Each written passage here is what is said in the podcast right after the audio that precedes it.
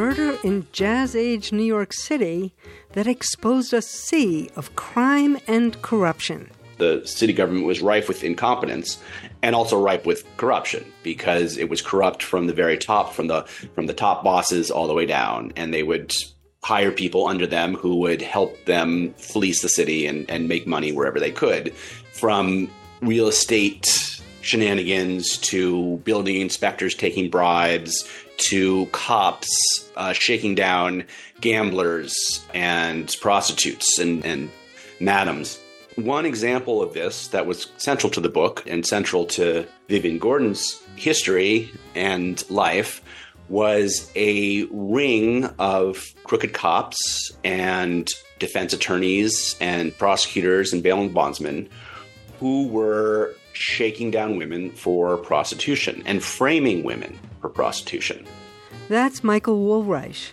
We talk with him about his book, The Bishop and the Butterfly Murder, Politics, and the End of the Jazz Age. Then, in honor of Black History Month, we re air part of our conversation with Paul Kix about his book, You Have to Be Prepared to Die Before You Can Begin to Live 10 Weeks in Birmingham That Changed America. Finally, we read a poem by Palestinian poet Mosab Abu Toha, who was abducted by the Israeli Defense Force and brutally beaten before a global outcry resulted in his release. That's all coming up on today's Writer's Voice in depth conversation with writers of all genres, on the air since 2004. Thanks for joining us this hour on this station and at writersvoice.net. I'm Francesca Rheannon. New York City has a long history of corruption. Some are calling the current era of financial capitalism the golden age of corruption, and with New York being the preeminent global capital of financial capital, there's plenty of fraud, grift, and graft going around in the present day. But the golden age of corruption in New York was the century that Tammany Hall sat at the center of the city's governance, spreading its tentacles into every nook and cranny, from the beat cop on the street all the way up to the mayor and beyond to the New York State legislature. And the jazz age of the 1920s was, if not the height of corruption, certainly one of its major peaks. In his book, The Bishop and the Butterfly, Michael Wolraich tells the riveting story of how the 1931 murder of con artist and high class prostitute Vivian Gordon brought about the downfall of New York City Mayor Jimmy Walker and led to the end of Tammany Hall's dominance. I spoke with him last month. Let's take a listen. Michael Wolraich, welcome to Writer's Voice. Uh, thank you. Thanks so much for having me. The Bishop and the Butterfly, this book centers around the sensational murder in February 1931 of a New York City woman who called herself Vivian Gordon. It was a murder that led to a massive corruption investigation and the eventual resignation of New York Mayor Jimmy Walker. So, first, tell us about Vivian Gordon. She was no common prostitute. uh, no, not at all. So, I mean, maybe let's start with before she became Vivian Gordon, which was actually an alias. Uh, she was she'd been an, an, actor on the vaudeville circuit and uh, settled down with a husband and had an eight year old daughter. Her name, her married name was Benita Bischoff, and her daughter was also Benita. She had in the early 1920s separated from her husband and who was in they were in Philadelphia and she took her daughter to New York. Her daughter was a talented actor and I mean sorry, a talented dancer. So they were trying to make it on on Broadway. And at that time in 1923, she was arrested by a vice cop named Andrew McLaughlin, a very handsome, very successful vice cop who arrested a lot of women for prostitution uh, including Vivian Gordon, or uh, Benita Bischoff, as she was called then, and took her down to the courthouse. And on the advice of a lawyer, she pleaded guilty. Now, having pled guilty, it being her first offense and having a, a young daughter, uh, she should have been put on probation. Instead, the judge sentenced her to a reformatory upstate. She told a her parole officer that she believed that she had been framed by her ex-husband and that vice cop, um, Andrew McLaughlin. She went to the reformatory, and there, instead of being reformed, it was quite the opposite. She was now branded as a prostitute, and she, there were a number of other hardened criminals at this reformatory, and they taught her how she could make money in the roaring 20s. And so after she left, she adopted this new identity. She took the name Vivian Gordon and she embarked on this life of crime. She was at first a high end prostitute, but then she gradually built uh, somewhat of a business empire where she would, uh, first of all, she would oftentimes she would seduce wealthy New Yorkers uh, wealthy men and you know get gifts from them and then oftentimes after the affair was over she would blackmail them that was kind of her her core business. But she didn't do it alone. As she got older she brought in a bunch of younger women uh, whom she called her her young 49ers because they were gold digging. And she taught them how to take advantage of these men. Uh, she also had her fingers in other pies. She lent money to gangsters she invested in stocks and real estate. She did some she was did some stock frauds. She financed an attempted bank robbery in Oslo, Norway of all places. So she, you know, was was doing a lot of various criminal activities. She also had a, a call girl service that she ran, uh, and made a fair amount of money. Allowed her to invest in real estate and uh, live a quite comfortable life in uh, Murray Hill, which is a, a, an expensive neighborhood in Manhattan. And she was even more than that, however. She was a talented actress. She also painted. She was quite cultured. She was very witty and quite beautiful. Uh, yes, everyone you know the, would remark about how uh, how sophisticated, how intelligent, uh, how talented she was. a cut above the people that they were, you know, used to uh, dealing with. People from her family members to her boyfriends to uh, even some of the men that she that she targeted. Now, after her murder, in fact, on the same day, her diary was found at her apartment in Murray Hill, luxury apartment. What did the police find in that diary? So the diary, technically they were date books, but she used them as diaries. Uh, and each day she wrote, or at least many days, what was happening to her. Some of it was business. Some of it was the loan she she made and the uh, repayment she was demanding. Some of it was darker. So she talked in particular about her boyfriend, uh, who was a, a lawyer named John Radloff, a Brooklyn lawyer. And he, according to her diary, had made a number of threats against her.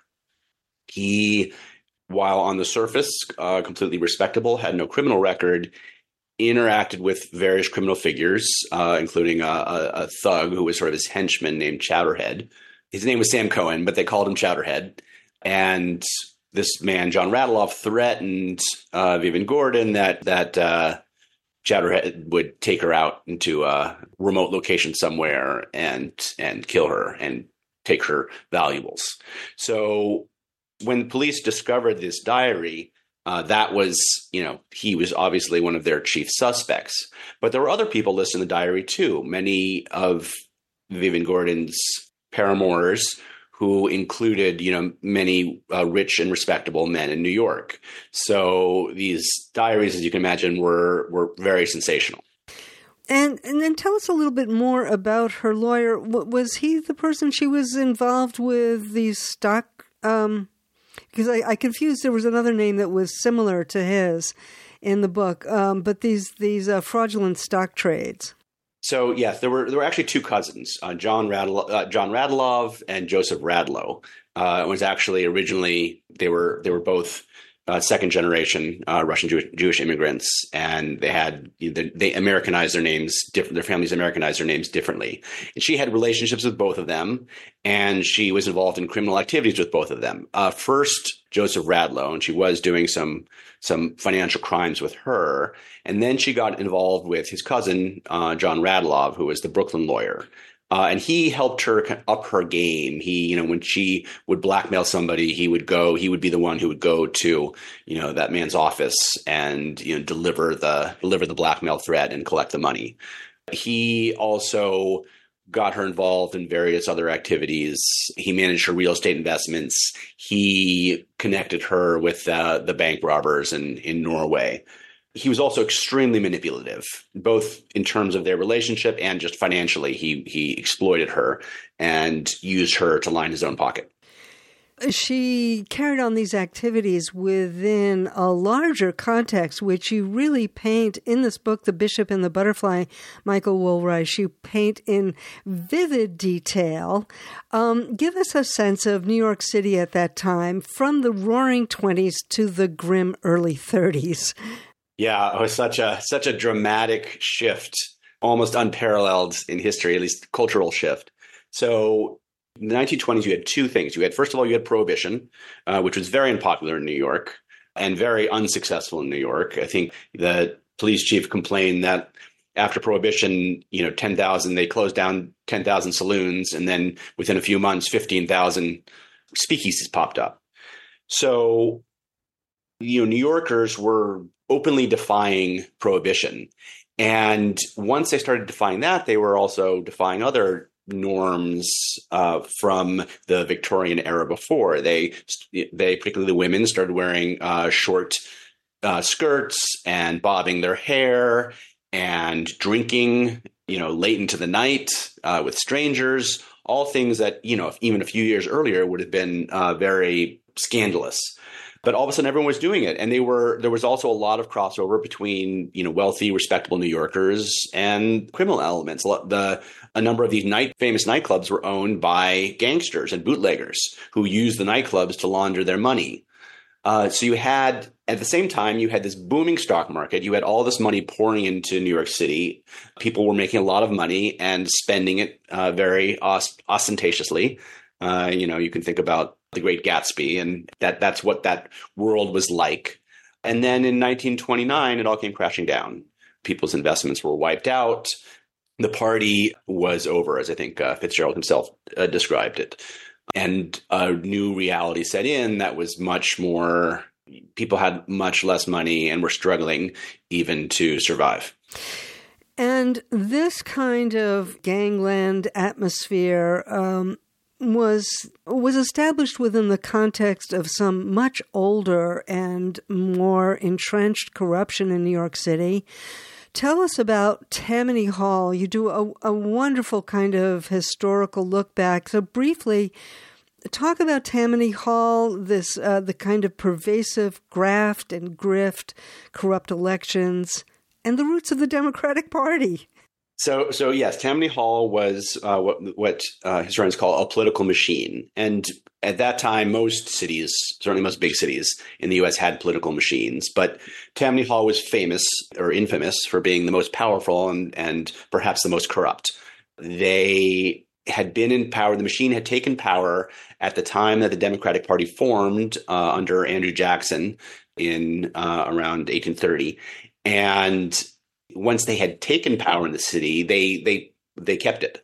They used their power to sometimes manipulate elections, but they also had they were just they were very popular with immigrant populations, and they were very good at getting the vote out. And the city rolls were all filled with Tammany loyalists, and they were basically could not be dislodged. You know, every eventually like people would get fed up with all the corruption, and there would be a non-Tammany mayor for a term, and then he would be out and Tammany Hall would come sweeping back in. And they really, I mean, there were two problems with Tammany Hall. One is that the people who were appointed to the city officials were appointed for their loyalty, not for their competence. So there was the city government was rife with incompetence and also ripe with corruption because it was corrupt from the very top, from the from the top bosses all the way down, and they would hire people under them who would help them fleece the city and, and make money wherever they could from real estate shenanigans to building inspectors taking bribes to cops uh, shaking down gamblers and prostitutes and, and madams which was especially rife during this era during the, the 1920s because there was so much money flowing in and there were so many illicit activities that it was very easy and very tempting for cops, for example, with low salaries to take advantage of all the crime that was going on and threatened to raid the brothels or gambling houses unless they were paid off. So, one example of this that was central to the book and central to Vivian Gordon's history and life was a ring of crooked cops and defense attorneys and prosecutors and bail and bondsmen who were shaking down women for prostitution and framing women for prostitution. So, what was uncovered in, in 1930 was this plot where what they would do is they would arrest uh, these women under under dubious circumstances bring them down to the courthouse. There was a women's court in uh, Greenwich Village. The uh, it was you know a, a, big spectacle there. People you know New Yorkers would come in to sit in the galleries just to ogle the prostitutes being being tried. The cops would drop these women, these unfortunate women, steer them towards crooked bondsmen who would charge them exorbitant fees and who would then uh, steer them to defense attorneys. And the defense attorney would again charge a very large fee and say, I'll, I'll get you off if you pay it. And if, if the woman paid, then he would deliver kickbacks to the cops who arrested her, to the bondsman. He would make sure that either the cops didn't show up for the trial or he would pay off the prosecutor and arrange for the woman to be free, you know, in exchange for his fat fee. But if the women did not have the money to pay for one of these lawyers, then they were invariably convicted and sentenced to the reformatory, and many of them were innocent. And this kind of scheme is what had caught up Vivian Gordon when she first started her life of crime. The vice cop that she suspected of framing her had, in fact, it was discovered a very large bank account and a very nice apartment, far more than he should have been able to afford as a cop in New York City. Yeah, I think he had some thirty-five thousand dollars in his bank account on a salary of what seven thousand a year or something. Yeah, exactly.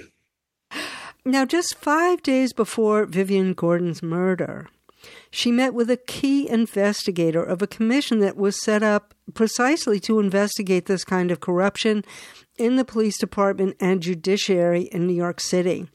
Tell us about that commission and its head, Samuel Seabury, who is the bishop of your title. Yes. So Vivian Gordon is the, the butterfly, as in a Broadway butterfly, which is what the press called her.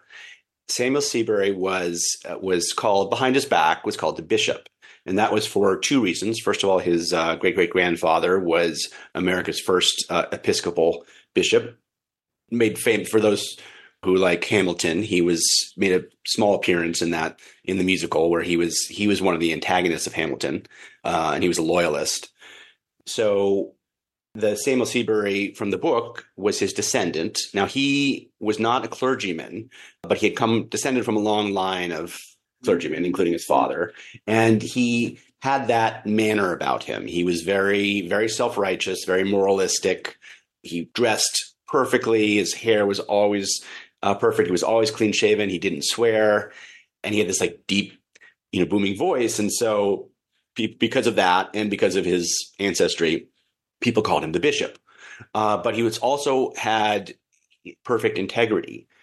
So when the governor at that time, Governor Franklin Roosevelt, was looking for somebody with a clean reputation who would lead in an investigation into some of the corrupt practices of Tammany Hall uh, he selected this man, Samuel Seabury. And Seabury was not only was he incorruptible, he was also extremely tenacious. In fact, he did a far better job than FDR had hoped because FDR actually wanted to keep the investigation fairly limited. But Seabury went out there and it was it was his investigators who uncovered this plot in the women's court to shake down and frame women as prostitutes. Now, Vivian Gordon, when she read about this in the paper, it validated her suspicions that she she herself had been framed. When she'd been sent to the reformatory, she had lost custody of her daughter, beloved daughter, who she was not allowed to see at all. And so all this time, as she was building this criminal career, she was also nursing this her revenge. And so she contacted the Seabury Commission and she arranged for a meeting with one of his investigators. And she told him about the vice cop, uh, Andrew McLaughlin, and about her her husband, John Bischoff. And she also wrote to them actually wrote to the the vice cop and her husband these gloating triumphant letters about how finally they're going to get their due for ruining her life and five days after that meeting, uh, she turned up dead, strangled to death with a clothesline in Van Cortlandt Park, which is a big park in the Bronx. You know, it's so hard to tell who might have murdered her because she could have had so many potential, I mean, there's so many potential suspects. And there were a number of different ones, not just Andrew McLaughlin. Um, and there was a trial I mean, I, I want to go on to FDR too because there's a larger story here, but but just to kind of tie this up, there was a trial, but not really justice. Is that right? Yes, I mean there was the the case was the case was huge. The case because of the sexiness of the case, because of her the notoriety that she gained, because of her connection to the Seabury Commission, this news was in the papers for uh, for weeks on the front pages, uh, months even. Not just in New York, but all over the country. I even found stories in about it in Singapore, in Sydney, Australia. It was it was a very big deal, and the police could not could not for the longest time make any progress. It seemed as if everybody was a suspect, from that lawyer John Radilov to the vice cop to any of the men that she had targeted, and they knew it was a big deal. They were concerned because a lot of people suspected that the police had actually bumped her off to keep her quiet. And so the, the police commissioner, Edward Mulrooney, was was very insistent about trying to show that the police were actually taking the case seriously and making progress. He put 200 officers on the case, and still it, they did not discover, did not make progress for a very long time. They finally found some good evidence uh, against uh, two people, and I won't spoil it. And there was a trial, but the defendants had a had a very good uh, lawyer, uh, Samuel Leibowitz, who's a famous lawyer. He went on to defend the Scottsboro Boys a couple years later, and he played on the suspicion that people had that the cops had really bumped her off and had just you know picked these two patsies to frame uh, for the crime. He was he was very good, and the jury believed him. So the two uh, the two suspects were found innocent or not guilty. Right, exactly. So, Michael Wolraich, let's move to the larger context here. You mentioned uh, Governor Franklin Delano Roosevelt. Of course, this was before he became president.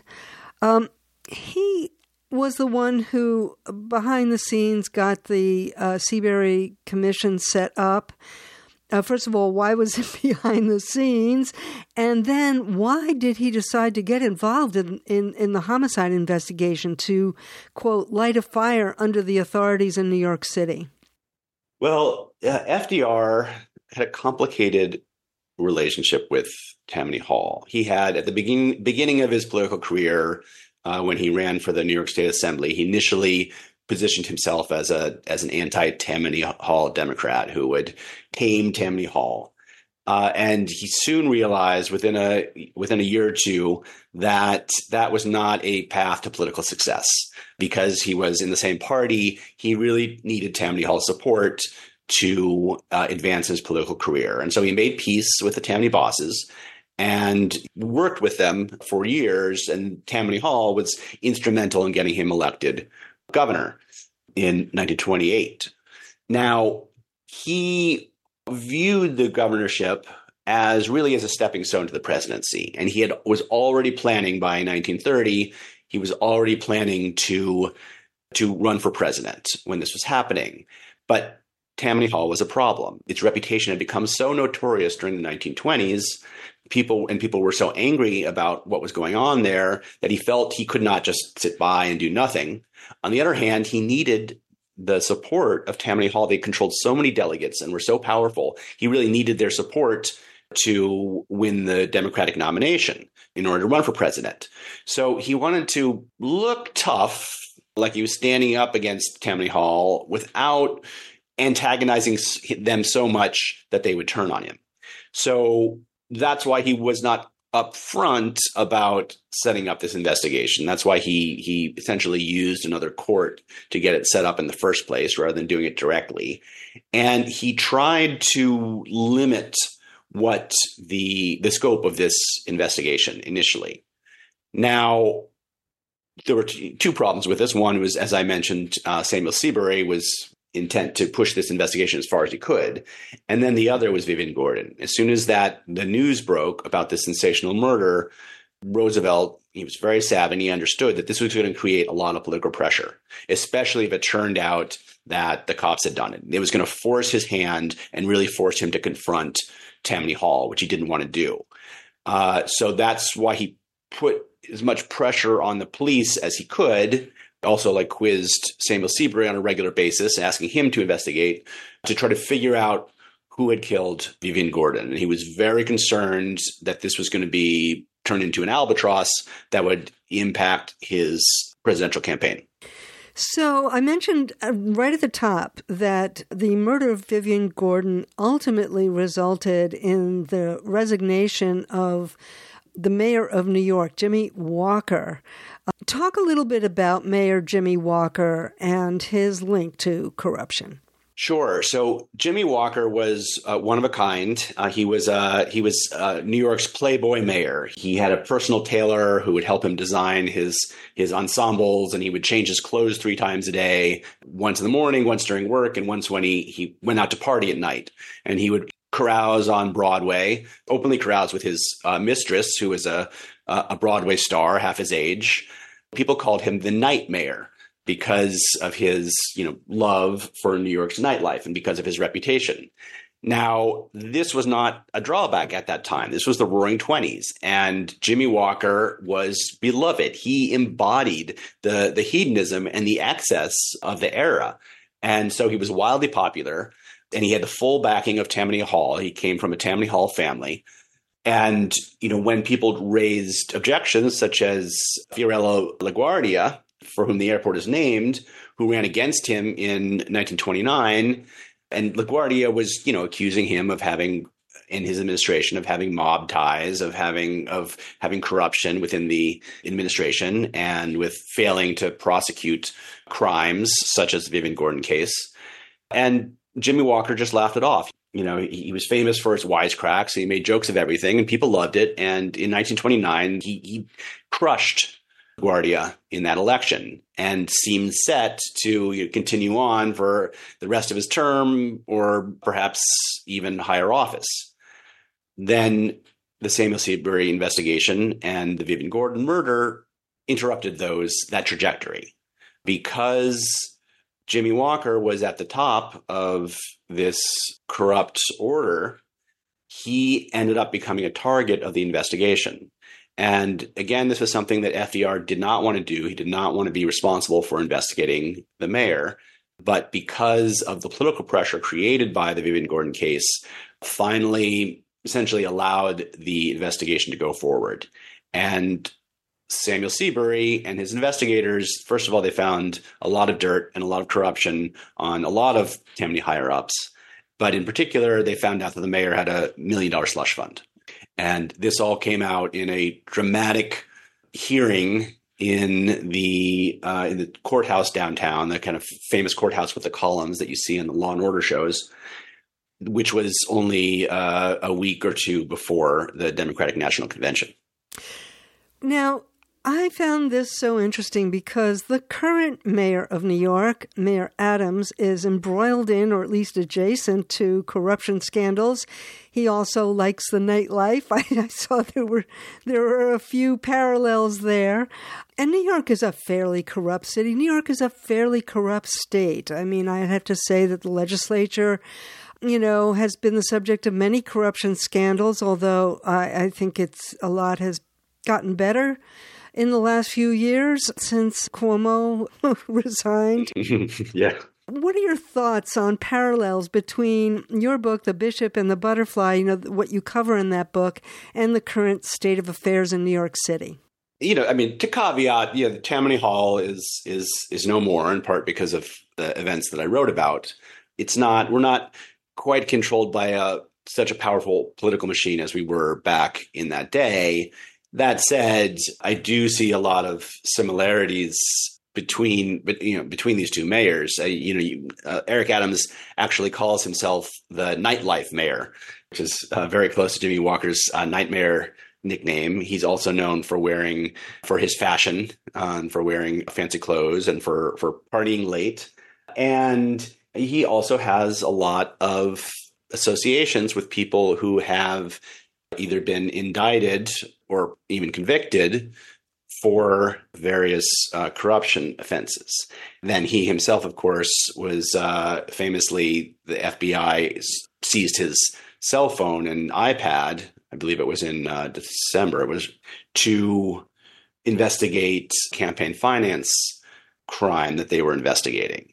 So, you know, we don't yet know exactly what has been happening in Eric Adams' administration, but, you know, there are enough parallels to make us suspicious. Well, the book is a terrific read, I want to say, Michael Wolraich. It is just fascinating. The Bishop and the Butterfly, Murder, Politics, and the End of the Jazz Age. Thanks so much for talking with us here about it. Oh, thank you so much for having me. It's been an honor and a pleasure. Michael Wolraich's writing has appeared at Rolling Stone, The Atlantic, The Daily Beast, New York Magazine, and other venues. In addition to The Bishop and the Butterfly, he's the author of Unreasonable Men and Blowing Smoke. Next up, 10 Days in Birmingham, Alabama That Changed America. Stay tuned after the break. Welcome back to Writer's Voice. I'm Francesca Rheannon. Go to writersvoice.net to find more great content, including web only features like interview transcripts and extended interviews. In August of last year, I spoke with Paul Kix about his riveting chronicle of the fight to end Jim Crow, of the fight to end Jim Crow in Birmingham, Alabama, led by the greatest figures of the civil rights movement and won by children. The book is You Have to Be Prepared to Die Before You Can Begin to Live. We only have time to re air a portion, but you can hear the whole conversation at writersvoice.net or by subscribing to the Writer's Voice podcast on your favorite podcast app. It was a spring of 1963. The civil rights movement was in disarray.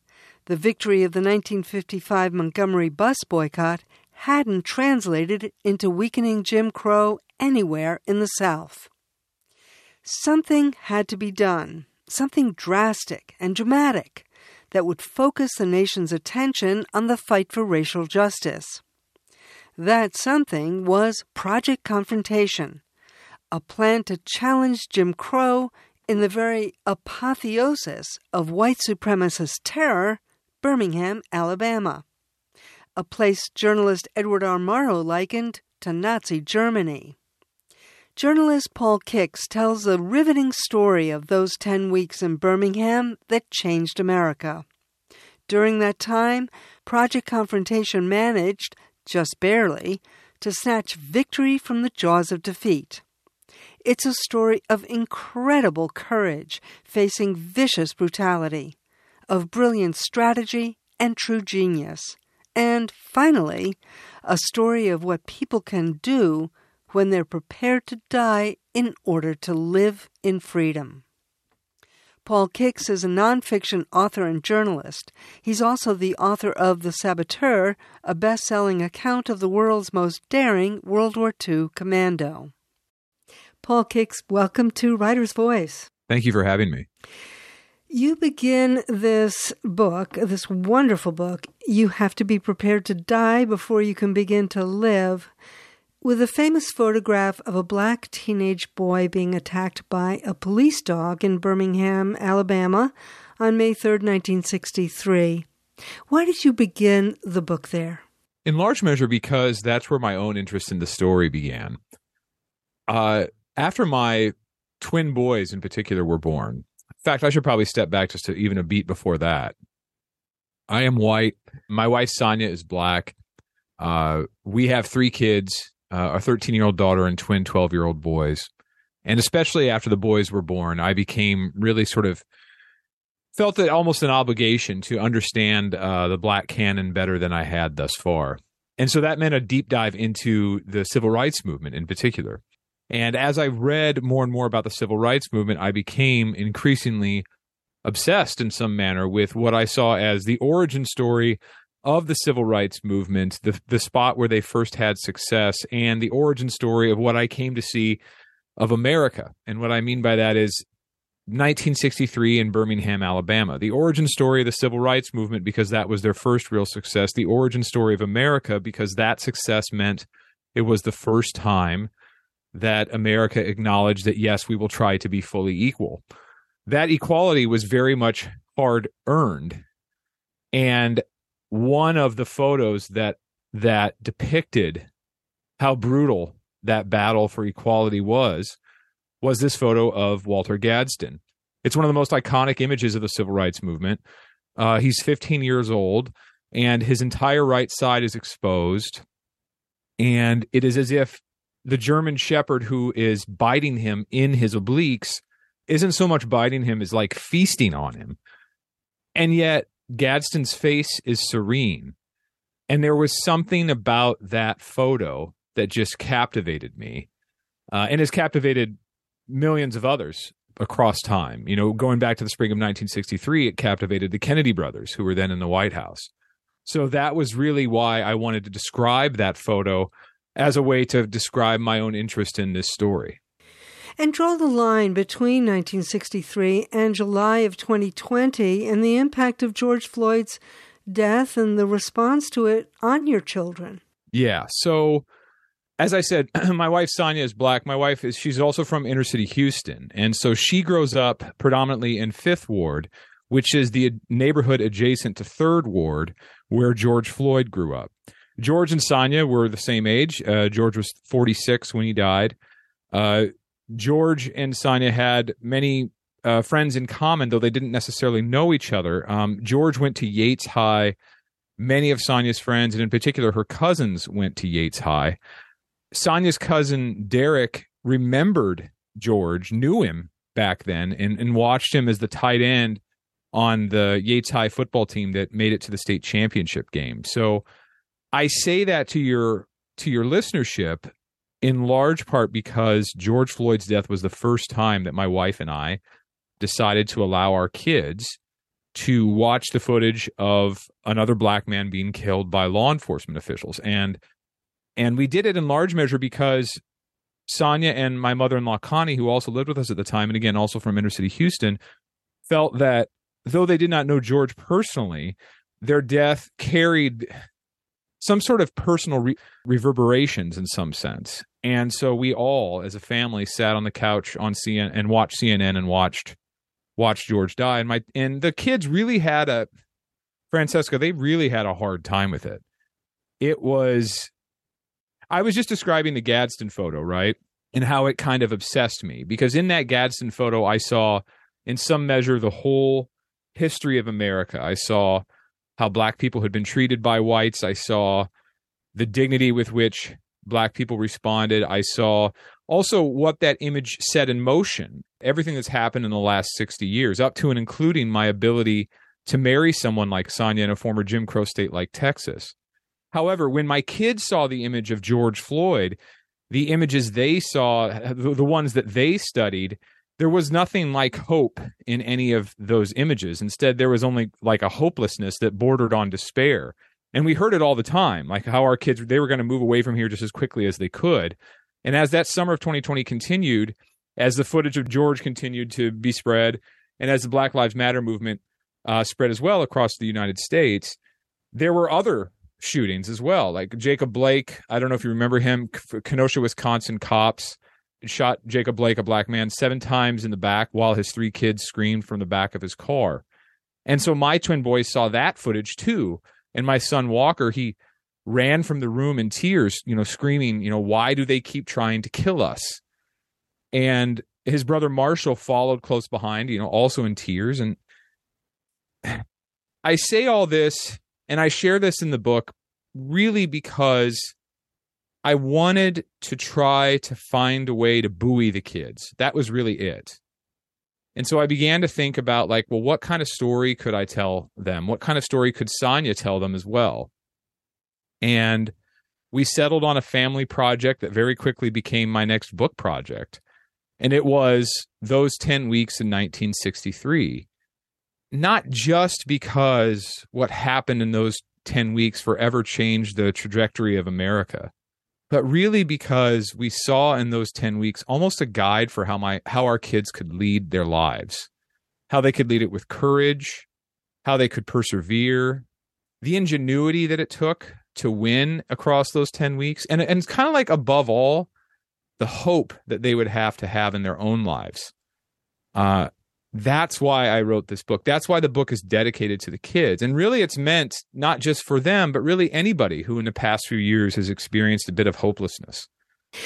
What you're talking about, it seems, really is embodied in the title. You have to be prepared to die before you can begin to live. Talk about where does that come from and why, you know, what does that message mean? Yeah. So there is both a literal and a metaphoric interpretation of that. So let's deal first with just how who said it. Fred Shuttlesworth it was a Birmingham pastor and one of the key protagonists in this book.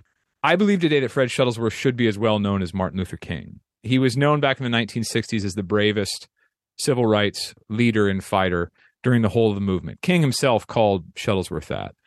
Fred was a was a pastor in Birmingham and a civil rights leader at a time when it was very, very dangerous to be a civil rights leader. Before King or anybody else was in Birmingham, there was Fred Shuttlesworth. And I think maybe for your audience, it might be important to understand the quote. We perhaps have to just take a quick second to understand the context of Birmingham at that time. As King and the rest are coming down there, Birmingham is a place that castrated black men as a way to try to intimidate Shuttlesworth and uh, other SCLC leaders from actually staging a civil rights campaign in Birmingham. Birmingham was a place where cops raped black women in their patrol cars. Uh, Birmingham was a place where CBS's Edward R. Murrow, who was reporting from Birmingham prior to this campaign, colloquially known as Project Confrontation, he's down there. And at one point, Edward R. Murrow turns to his producer, doing you know doing his own story about like what Birmingham is actually like, and says not only is it the most racist, most violent city he's ever visited in America, but there is no place like this that he has ever seen since Nazi Germany. So that's Birmingham, Alabama in 1963. And to bring it back to Fred, long before King was trying to stage civil rights campaigns there, in Birmingham. Shuttlesworth was doing that, sometimes literally on on his own. His home was bombed. He stood in front of buses, literally stood in front of moving buses that refused to integrate. He was on multiple occasions nearly beaten to death by Bull Connor, who was the public safety commissioner and, and effectively the, the head of the police department and kind of the the villain of this story because he was truly evil in in real life. And just prior to the launch of this civil rights campaign in the spring of 1963, which again, colloquially known as Project Confrontation, just prior to this launch, King and the rest go to uh, go to New York to to have a fundraiser there with with Harry Belafonte in Harry Belafonte's apartment, and Fred just starts to basically tell stories about his life and the, the the, deep pocketed New Yorkers who were there tonight to, to try to you know raise money for this campaign, they're just kind of in awe. And we don't know exactly what's asked, but we do know that basically the question posed to Fred was like, how do you endure? How have you done this for years, sometimes single handedly? Again, a place basically like Nazi Germany. How have you done this? And Fred looked at the crowd and he said, You have to be prepared to die before you can begin to live. And he meant that quite literally. You know, one time when Fred, one time Fred tried to enlist his daughters in an all white high school. And he told Bull Connor he was going to go to try to enlist them. And so as he arrives at the high school, there he's met by eight to ten white men with brass knuckles and lead pipes and chains and he is nearly beaten to death. His to death. His wife Ruby is stabbed in, in her lower back. She's rushed to the hospital. Fred somehow escapes.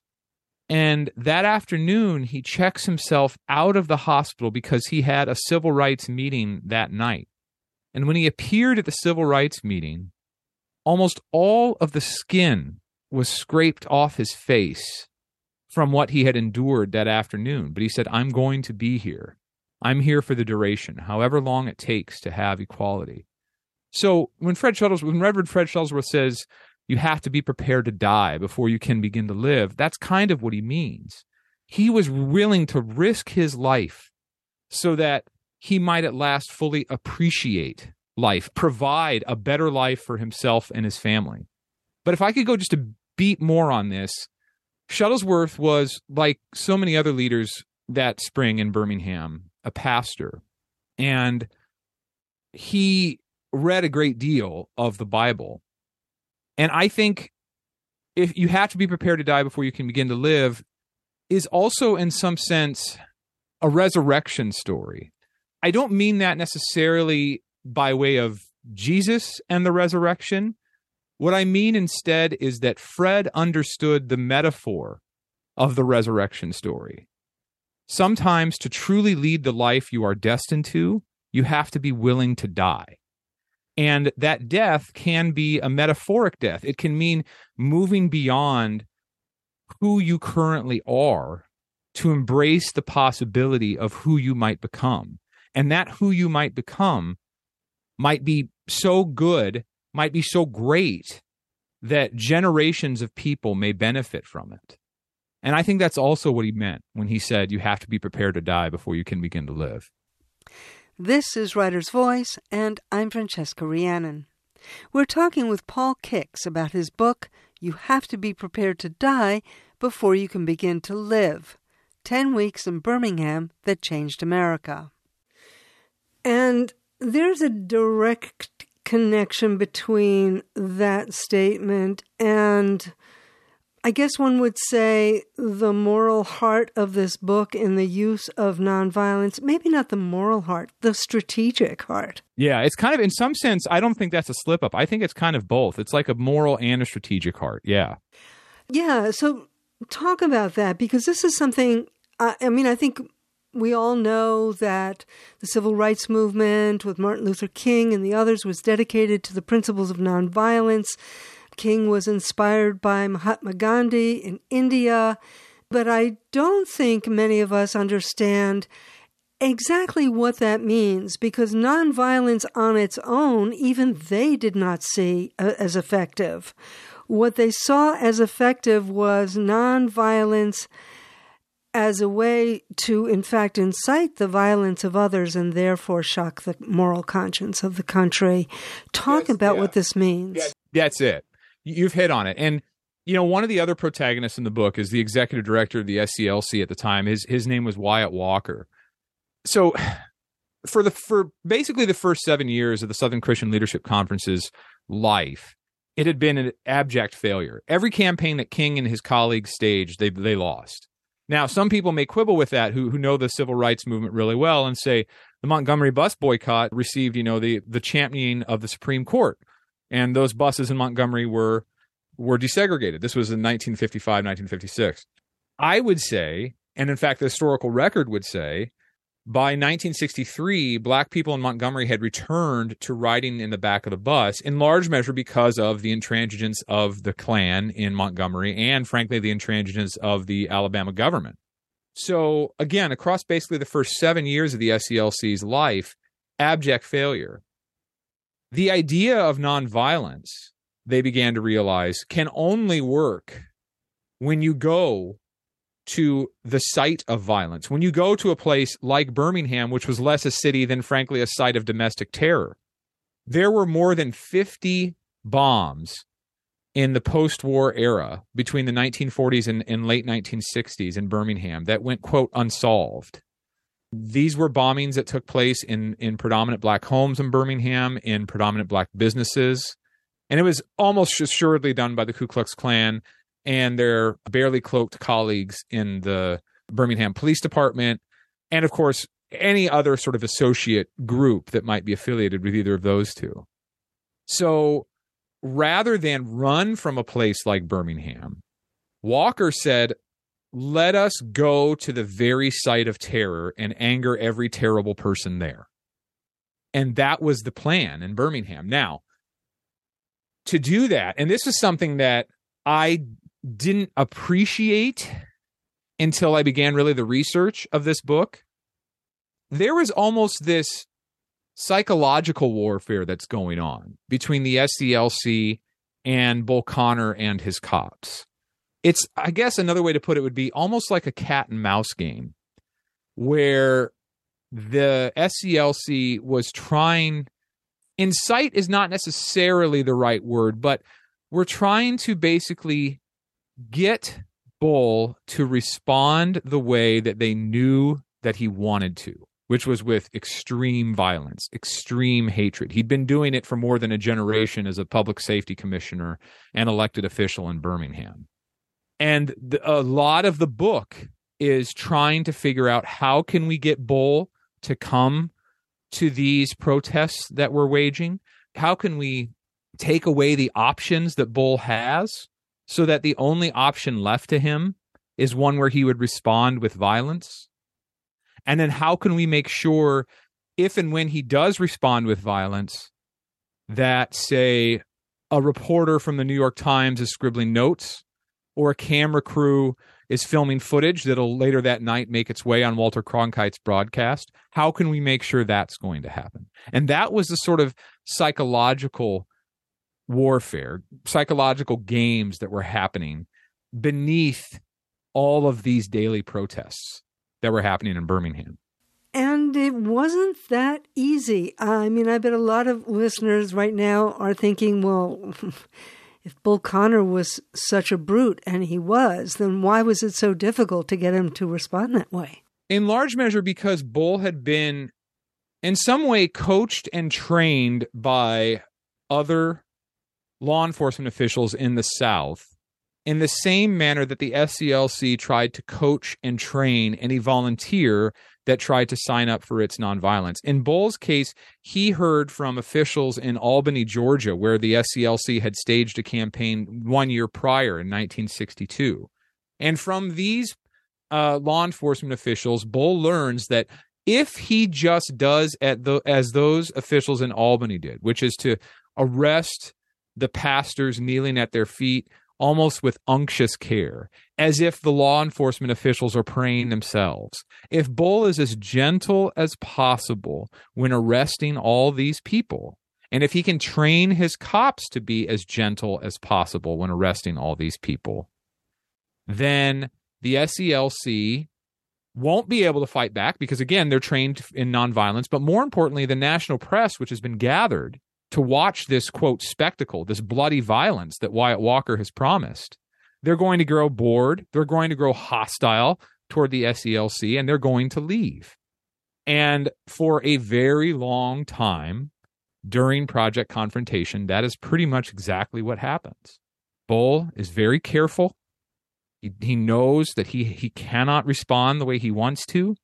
And so he and and again his very violent, very racist white police officers within his force do everything they can to make sure that they use no excess force against the SCLC. And yet at the same time, the black community was realistic about about the kind of violence that they would face uh, with this movement. And in fact, there was a lot of resistance from the black community, including the clergy and business leaders, to the SCLC coming in. I mean, even though Fred Shuttlesworth was one of their own, Martin Luther King and others of the SCLC were outsiders, quote unquote. Outside agitators, yep. Outside agitators, exactly. I, I, I remember the use of that of that phrase very well. So how did that change? What happened to get them on board? Well, maybe the first thing to say is that when we think of the civil rights movement today, we tend to think of it along two lines. There was a natural progression to how things unfolded, and success begat success. And then, secondly, that they acted almost as a monolith, right? And uh, as we were just saying a minute ago, success did not beget success. In fact, for the first seven years of that campaign, it was nothing. The first several seven years of that movement, it was nothing but failure for the SCLC. But more specifically to your question, we have to bear in mind that somebody like King, who comes in from Atlanta with a whole bunch of other people from Atlanta, like uh, Ralph Abernathy, who was King's best friend, like Wyatt Walker, who again was the executive director of the SCLC. When they come in, black Birminghamians see them as people who want to protest here, want to try to help black Birminghamians. And there is a sort of patronizing air and a sneer to that sort of help. You know, James Bevel, who was another senior executive within the SCLC at that time, and again, another protagonist within this book, he was quick to to notice how the fault of Wyatt Walker's thinking was that not until Wyatt Walker declared Birmingham as his next site for a campaign, not until then did any Birminghamian have any sense that he or she would want freedom. And James Bevel said that's an absolutely ridiculous notion.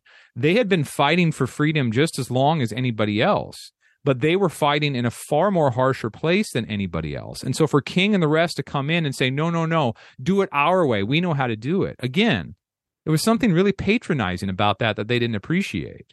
So that's a big part of why the uh, the Black Baptist uh, pastors with whom King was supposed to align in Birmingham did not want to align. But there were other reasons too lot of black Birminghamians, frankly, black and white Birminghamians, thought that the problems of Birmingham should be solved by the people of Birmingham, that King and the rest were not necessary. And then there was a third problem, which was, and this is something that King and Wyatt Walker in particular did not realize for a very long time. They thought that all of these adults would be willing to protest alongside King because King was was growing at least on the national stage, into the almost mythic king uh, that, that the way that history remembers him today. And they thought just because of that sort of public persona, people would want to follow behind. But the reality was, almost all of Black Birmingham were employed by white people. About 50% of Black Birmingham were domestic workers whose bosses were often rich people in Birmingham or, frankly, even richer people in the Birmingham suburb of Mountain Brook. And even those who were the professional class and even up into the upper class of Black Birmingham, to the extent it had one, this would be predominantly teachers and a few lawyers. You know, a lawyer, he, if he, he could risk disbarment from some judge for stepping out uh, and protesting, or if he was employed in any way by anybody that that had a partner in the firm that was white you know if he was working at a white law you know forget it right? Now um, same thing goes with teachers. The superintendent of birmingham schools at that time was white and he strictly forbade any teacher from marching. And so the sentiment that built across the first month or so of that campaign was well great if i protest alongside you king i may be beaten I may be beaten even even for beliefs that I have and for a future that I want my kids to have, a better future that I want my kids to have, excuse me. But after you leave town, I'm I'm going to be unemployed. And where's that going to take where's that going to leave me then? And so they didn't want to protest because it would it would mean their jobs if they did. And that becomes a real crucial propulsion to the twist in this story so before we get to that twist in the story, let's talk about the Good Friday March because it was the first march, in fact, that King himself attended. Why hadn't he marched before? I mean, after all, other people were putting their lives on the line, even if there weren't that many of them, as many as they had hoped. Um, so, why hadn't he marched, and what made the difference here? Why hadn't he marched? We can honestly, from the vantage point of 60 years on, only speculate. Some of that speculation includes that the first few weeks of the campaign were such an abysmal failure that if King would have put himself out in front of a march where only literally like three or four people followed behind him, it would risk his own reputation. So there was this political slash optical reason why King had not yet marched. There were also reasons, just frankly, having to do with, you know, his some of his closest aides would later say that Martin was a man was the most indecisive leader they have ever met in their lives. And maybe for no other reason than he thought now is not yet the time, or I want to put other people out there first, like my brother. Uh, his brother A.D. King lived in Birmingham, and he thought, well, maybe what will happen if A.D. goes before I do? We have only speculation to rely on, which is kind of remarkable because King wrote extensively about the Birmingham campaign and gave numerous interviews around the Birmingham campaign. But one thing he never fully delved into was well wait why exactly isn't that that you chose not to do anything until the good friday march? But we do know that he chose to do nothing until the good friday march. Okay so what is happening during that good friday march? Well here's where it's kind of fascinating. King says the, the, the campaign is getting worse and worse. Fewer and fewer people are are going to protest. And so King and his and his sort of senior team decide, okay, well, maybe to try to buoy the numbers of people who are going to participate, I should be the one to lead the march on Good Friday. If there's some symbolic value in that, again, a resurrection story in and of itself there, you know. And as he's making these public statements, Bull Connor, who remains pretty wily at this point in time, says effectively, if if you want to march, King, go ahead but I am going to not allow you to use any bail bondsmen in this city. And so what that meant was that the bail that the SCLC had thus far relied on to get its few jailed protesters out of jail. It would no longer the, the SCLC would no longer have access to that, which means that it would basically have to pay the full freight. And Bull Connor then upped how much it would cost anybody to go to jail to exorbitant sums. And so this really just uh, literally hours before the Good Friday March put King in a real bind. And he did not know if he could should march because here's here's why. And I can understand this indecision at this point in time. If he marches, Francesca, he risks being in prison, excuse me, in jail. He risked being in the Birmingham City Jail for six months. That is more than enough time to ruin Project Confrontation and the Birmingham campaign and perhaps ruin the SCLC as well. If he chooses not to march, the press is going to ridicule him for his flip flop on Wednesday of that Good Friday week, he said he made a big public announcement I'm going to march. By the following day, Thursday, he's thinking about equivocating and going back against his word. If he marches, everybody that marches alongside him will not only be imprisoned for up to six months, but if they try to free any of those protesters, it will bankrupt the SCLC the, the, the efforts to get everybody out of jail will bankrupt the F- SCLC. But if he doesn't march and if he goes to try to stage some sort of fundraiser at maybe Harry Belafonte's apartment back in New York, he's going to lose the sort of political capital that he desperately needs, not only from black Birminghamians, but basically everybody throughout the country. He's going to be seen as the guy who's going to follow the leader who can't follow his own words. That was one of the things that he heard as he was debating what to do. And so he has this great moment of crisis. And I'll save some of exactly what happens for for readers of the book itself, but what I will say is that he has a moment of clarity thanks to a deep amount of reflection and prayer and he feels that God is telling him that he has to march. And so he goes back into the Gaston Motel and he tells all of his executives, I need to march. And even King's own father, Martin Luther King Sr., says, I don't think you should march today. I think this is a terrible idea. And he says, I'm going to march, whether it means I'm marching by myself. I have to do this. And later, there are other civil rights leaders who were there in that room that day. among them Andrew Young, uh, who will play an outsized role in the civil rights movement in the in the years after 1963. But Young and others say that that moment, hours before the Good Friday March, was the emergence for the first time of King's quote true leadership. That's when he really stepped into who he would ultimately be. And it was in Birmingham on Good Friday in 1963. And I love that story in part because it echoes back to what we talked about earlier. King had to let go of who he had been. He had to die so that he might attempt to live. And this new king that emerges is one that just inspires everybody around him first in the Gaston Motel where they're staying and ultimately on the streets in Birmingham when he's when he marches on Good Friday. That was Paul Kix talking with us last year about his book You Have to Be Prepared to Die Before You Can Begin to Live.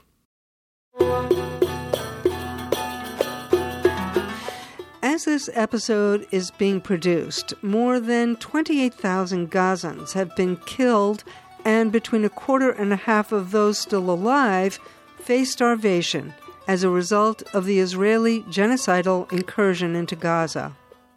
The celebrated Palestinian poet Mosab Abu Toha was abducted by the Israeli Defense Forces and brutally beaten before a global outcry resulted in his release. He was hospitalized due to his injuries, and after recovering sufficiently to leave the hospital, escaped Gaza with his family to Egypt. His most recent poetry volume, Things You May Find Hidden in My Ear, was released in 2022 and won the American Book Award, the Palestine Book Award, and the 2023 Derek Walcott Poetry Prize. Here's a poem from the book My Grandfather Was a Terrorist. My grandfather was a terrorist. He tended to his field, watered the roses in the courtyard, smoked cigarettes with grandmother on the yellow beach, lying there like a prayer rug. My grandfather was a terrorist. He picked oranges and lemons, went fishing with brothers until noon, sang a comforting song en route to the farrier's with his piebald horse. My grandfather was a terrorist. He made a cup of tea with milk, sat on his verdant land as soft as silk. My grandfather was a terrorist. He departed his house, leaving it for the coming guests, left some water on the table, his best, lest the guests die of thirst after their conquest. My grandfather was a terrorist. He walked to the closest safe town, empty as a sullen sky, vacant as a deserted tent, dark as a starless night. My grandfather was a terrorist. My grandfather was a man, a breadwinner for ten, whose luxury was to have a tent with a blue UN flag set on the rusting pole on the beach next to a cemetery. That was Mosab Abu Toha's poem, My Grandfather Was a Terrorist.